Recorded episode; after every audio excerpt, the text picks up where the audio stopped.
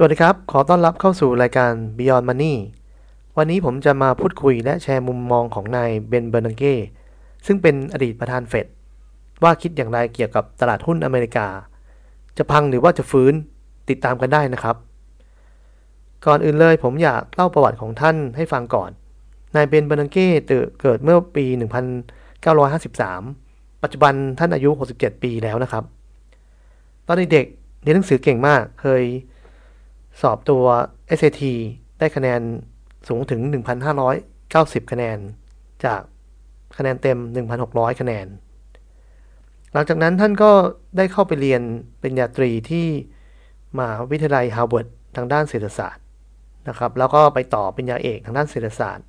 ที่มหาวิทยาลัย MIT แล้วก็ทำงานมาเรื่อยๆ จนปี 2006 ได้รับการคัดเลือกให้เป็นประธานเฟด และดำรงตำแหน่ง ไปทั้งหมด 2 วาระก็คือ 8 ปี จนปี 2014 ก่อนอื่นที่ผมจะเล่าประวัติหรือผลงานของนายเบนเบนังเก้ให้ฟัง ผมอยากเล่าวิกฤตปี 2008 นะครับ ซึ่งเป็นวิกฤตทางการเงินที่ใหญ่ที่สุดครั้งหนึ่งของโลกให้ฟังก่อน ผมจำได้ว่าในช่วงปีที่ผมไปเรียนที่อเมริกาปี 2000 ถึง 2004 ช่วงนั้น ปี 2000 ถึง 2001 ธนาคารกลางสหรัฐหรือเฟดได้ปรับลดดอกเบี้ยลง 11 ครั้งนะครับ จากจุดสูงสุดที่ 6.75%เหลือเพียงแค่ 1.75%จะเห็นว่าภายในระยะเวลาสั้นๆนะครับ ดอกเบี้ยลดลงไปถึง 5%เพราะฉะนั้นเราสามารถนึกภาพได้เลยว่า ตลาดอสังหาริมทรัพย์ในอเมริกาเติบโตสูงมาก เพราะว่าคน ก็อยากจะออกมากู้แบงค์เพื่อซื้อบ้านนะครับ หลายๆ คนก็ซื้อ 1 หลัง 2 หลังถึง 3 หลัง ช่วงนั้นผมยังจำได้เลยว่า มีธนาคารแห่งหนึ่ง รับคนไทยเข้าไปทำงาน ในตำแหน่ง ที่ทำการคลีข้อมูลเข้าไปในระบบ หรือเรียกว่า data entry ซึ่งสามารถทำเงินให้เขาได้มากถึงเดือนละหลายแสนบาท เพราะว่าบริษัทต้องการให้งานจบอย่างรวดเร็ว ก็มีการจ่าย OT 2 เท่าหรือ 3 เท่า นะครับ หลังจากนั้น ผมอยากเล่าว่าก็มีสถาบันการเงินนะครับ เกิดไอเดียว่า แทนที่แบงก์หรือสถาบันการเงินปล่อยกู้ เพื่อให้คนไปซื้อบ้าน แล้วต้องเออเจอข้อกำหนดว่าเราขาดสภาพคล่องปล่อยกู้ไม่ได้เยอะแล้ว ก็เลยเกิดไอเดียทำที่เรียกว่า Credit Default Swap หรือ CDS นะครับ ก็คือรวบรวมหนี้ที่คิดว่า เออไม่อยากจัดการละ ไปให้ตลาดรองเป็นคนบริหารจัดการเองนะครับ ก็จะทำให้เขาสามารถที่จะไปสร้างหนี้ใหม่ได้ในตลาดนะครับ ด้วยเหตุผลนี้เองจึงทำให้เครดิตเกิดฟองสบู่ขึ้นมานะครับ จากการเลเวลเลชแบงก์สามารถปล่อยกู้ได้มากขึ้นกว่าเดิมหลายสิบเท่าตัว ก็เลยเป็นเหตุให้เฟดเริ่มเห็นว่าตลาดอสังหาริมทรัพย์ มีความร้อนแรงเกินกว่าความเป็นจริง เลยปรับดอกเบี้ยลดลงในช่วงปี 2004 ถึง 2006 นะครับ ก็คือปรับดอกเบี้ยขึ้นไปถึง 5.25%ในช่วงนั้น หลังจากนั้นพอดอกเบี้ยสูงขึ้นอย่างรวดเร็ว เลยทำให้ คนไม่สามารถที่จะไป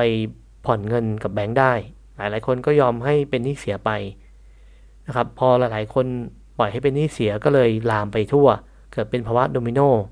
เศรษฐกิจล้มพังทลายในช่วงปี 2008 ตลาดหุ้นปรับตัวลดลงอย่างรุนแรงนะครับ หลังจากนั้นในช่วงปี 2008 นายเบนบานังกี้ก็เป็นประธานเฟดคนแรกที่เข้ามาช่วยตรงนี้ ด้วยการลดดอกเบี้ย จาก 5.25%เหลือเพียงแค่ 0%ในช่วงระยะเวลาเพียงแค่ 1 ปี เพื่อเพิ่มสภาพคล่องให้กับระบบ นอกจากนี้ยังคิดโปรแกรม QE ให้เฟดปั๊มเงินลงไปในระบบ เพื่อการซื้อสินทรัพย์จากธนาคารและรัฐบาลนะครับเพื่อให้ระบบธนาคารการเงินมีสภาพคล่องมากขึ้น เพื่อความอยู่รอด ก็สามารถพลิกฟื้นนะครับ จากตลาดที่พังทลายลงไป เศรษฐกิจก็ค่อยๆพลิกอัพขึ้นมา ตั้งแต่ปี 2010 จนพีคสุดก็คือต้นปีที่ผ่านมาปี 2020 นะครับล่าสุดนายเบนเบนังกี้เพิ่งไปให้สัมภาษณ์สำนักข่าว CNBC มา ผมอยากสรุปให้ฟังอยู่ 3 หัวข้อนะครับ ข้อแรกท่านบอกว่า มุมมองต่อเศรษฐกิจและตลาดหุ้นของอเมริกาตอนนี้ ท่านมองว่าแน่นอนวิกฤตไวรัสโควิด -19 ต้องกระทบอเมริกาอย่างรุนแรงแน่นอน โดยจะเห็นผลชัดเจนน่าจะเป็นไตรมาสหน้า แต่ท่านคิดว่าจะเป็นภาวะถดถอยในระยะสั้นๆ แล้วก็สามารถดีกลับได้เมื่อสถานการณ์ดีขึ้นนะครับ นอกจากนี้ท่านยังมั่นใจในเศรษฐกิจของอเมริการะยะยาวอีกด้วย ว่ายังเติบโตได้ดีและ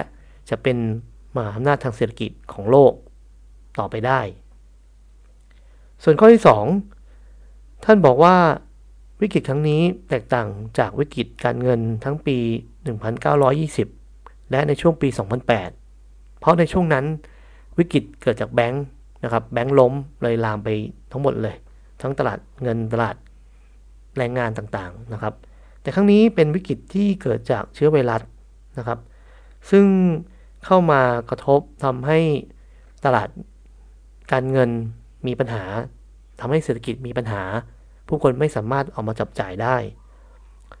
แต่อย่างไรก็ตามท่านมองว่าระบบธนาคารยังมีความแข็งแรงอยู่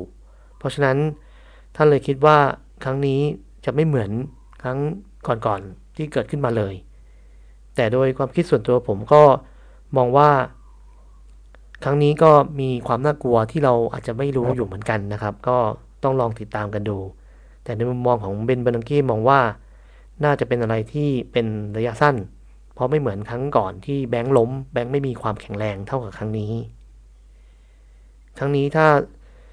ไวรัสหายคนมาจับจ่ายเหมือนเดิม เศรษฐกิจน่าจะกลับฟื้นคืนมาได้อย่างรวดเร็ว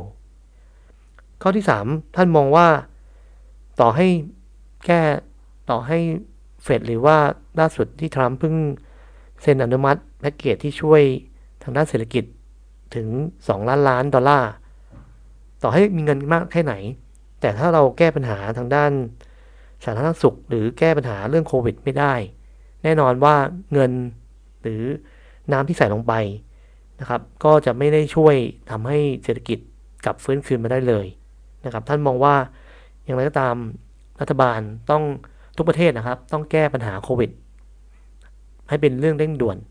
ไม่ใช่โมแต่ปั๊มเงินเข้าไปในระบบสร้าง QE อย่างเดียวนะครับ อันนี้คือ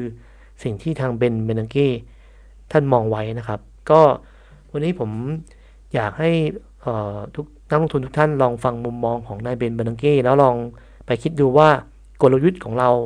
ในการลงทุนทั้งตลาดหุ้นไทย และตลาดหุ้นอเมริกาจะเป็นอย่างไรบ้างนะครับ ในภาพของเศรษฐศาสตร์ ได้รับฟังข้อมูลจากนักเศรษฐศาสตร์ชั้นนำของโลกก็เป็นความรู้ที่ผมมาแบ่งปันให้ทุกๆทท่านนะครับ ก็วันนี้ ถ้าชอบยังไงกดแชร์กดไลค์กด subscribe และกดกระดิ่งนะครับ ติดตามกันได้ใน episode ถัดไป วันนี้ขอบคุณมากครับ สวัสดีครับ